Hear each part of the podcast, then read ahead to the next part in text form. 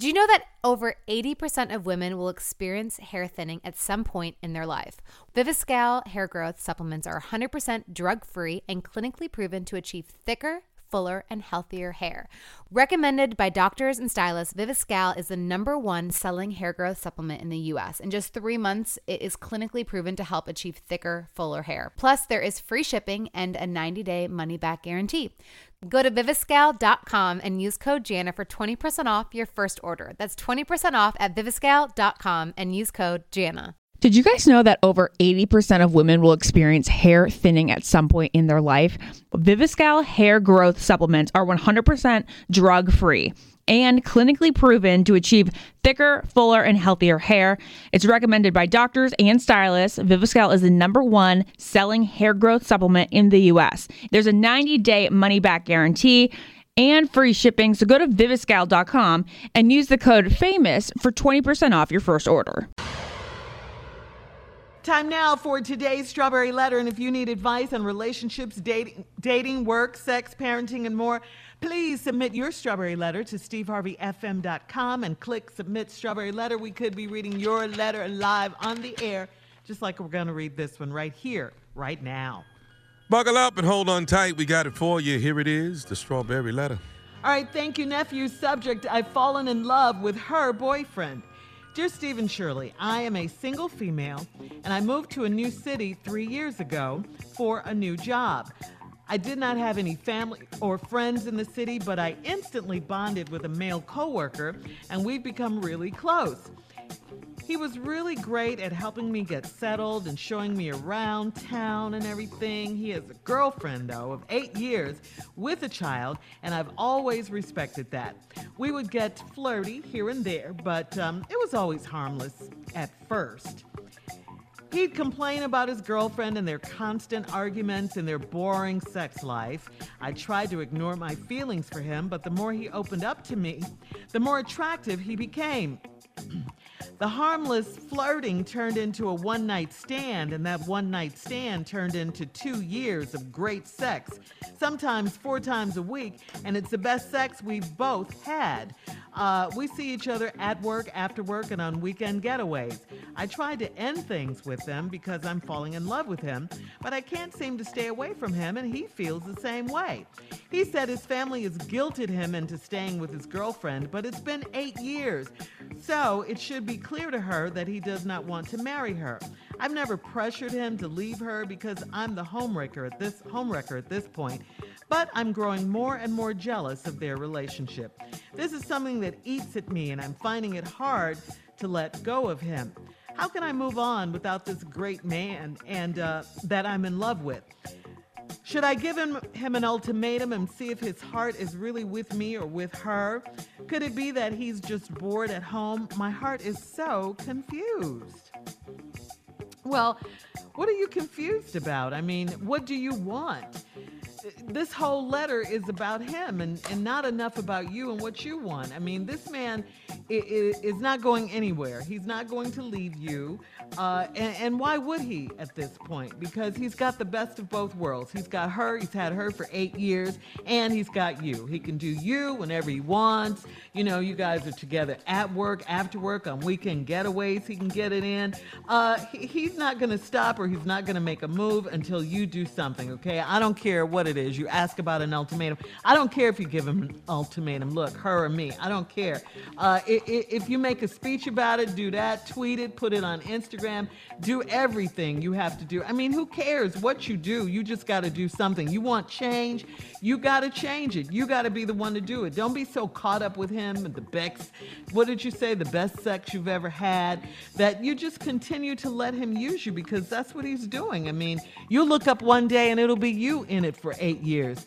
Uh, you've already put in two and nothing, so all you have is six more to go and you'll be just like her. And, and please, please do not get pregnant by this man. Please don't do that. So I, I just got to tell you, you got to decide what you want. You got to let him know. And if you don't get what you want out of him, it's time to move on. Plain and simple. It's time to move on. Steve? Well, the key to this letter is I've fallen in love with her boyfriend. Ta da! You already you already behind the eight ball. All right, here we go. You met this guy, he's out of town, all this. He's really great, helped you settle in, got a girlfriend eight years and a child. I love when people say this. I've always respected that. right. Really. But Well, let me doing show you how what happens to respect. Y'all will get flirty here and there, but it's harmless. That ain't ever harmless. Little bitty flirting, trust me. Somebody trying to get something started. And according to me, it looked like both of y'all. Then he'd complain about his girlfriend, always arguing in their boring sex life. This sex so boring they done made a baby. Woo, this boring sex. Let's make a baby. Tried to ignore my feelings for him, but the more he opened up to me, the more attractive he became. Then she said that the harmless flirting turned into a one night stand mm. that turned into two years of great sex. Okay, see, hold on, hold on. See, when people say a one night stand turned into two good years of sex, at what point was she even considering this just for one night? Right. Right. No. The man had become more and more attractive to you. That's why you had what you want to call a one night stand, but it was simply you starting what you've been wanting to start for quite some time. Now, this one night stand that turned into two damn years.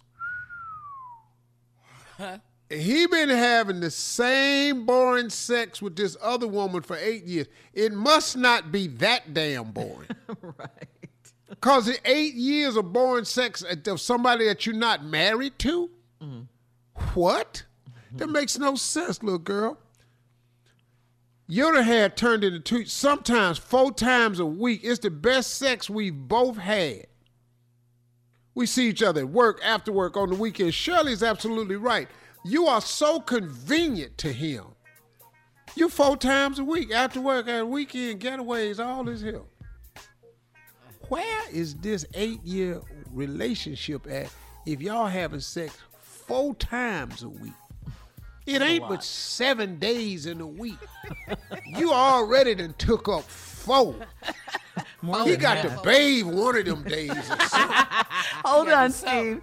We'll get part two of your response coming up at 23 minutes after the hour. Subject of today's Strawberry Letter I've fallen in love with her boyfriend.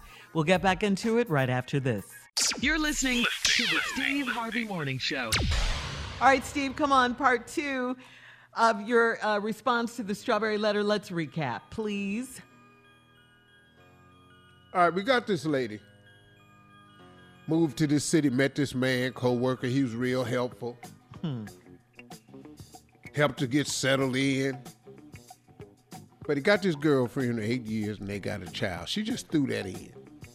He has a girlfriend of eight years and a child. Yeah, that's a pretty big deal. Eight years and a baby. But I've I've always respected that. That's what I like. I love that line right that's there. your favorite line. Woo. I've always respected that.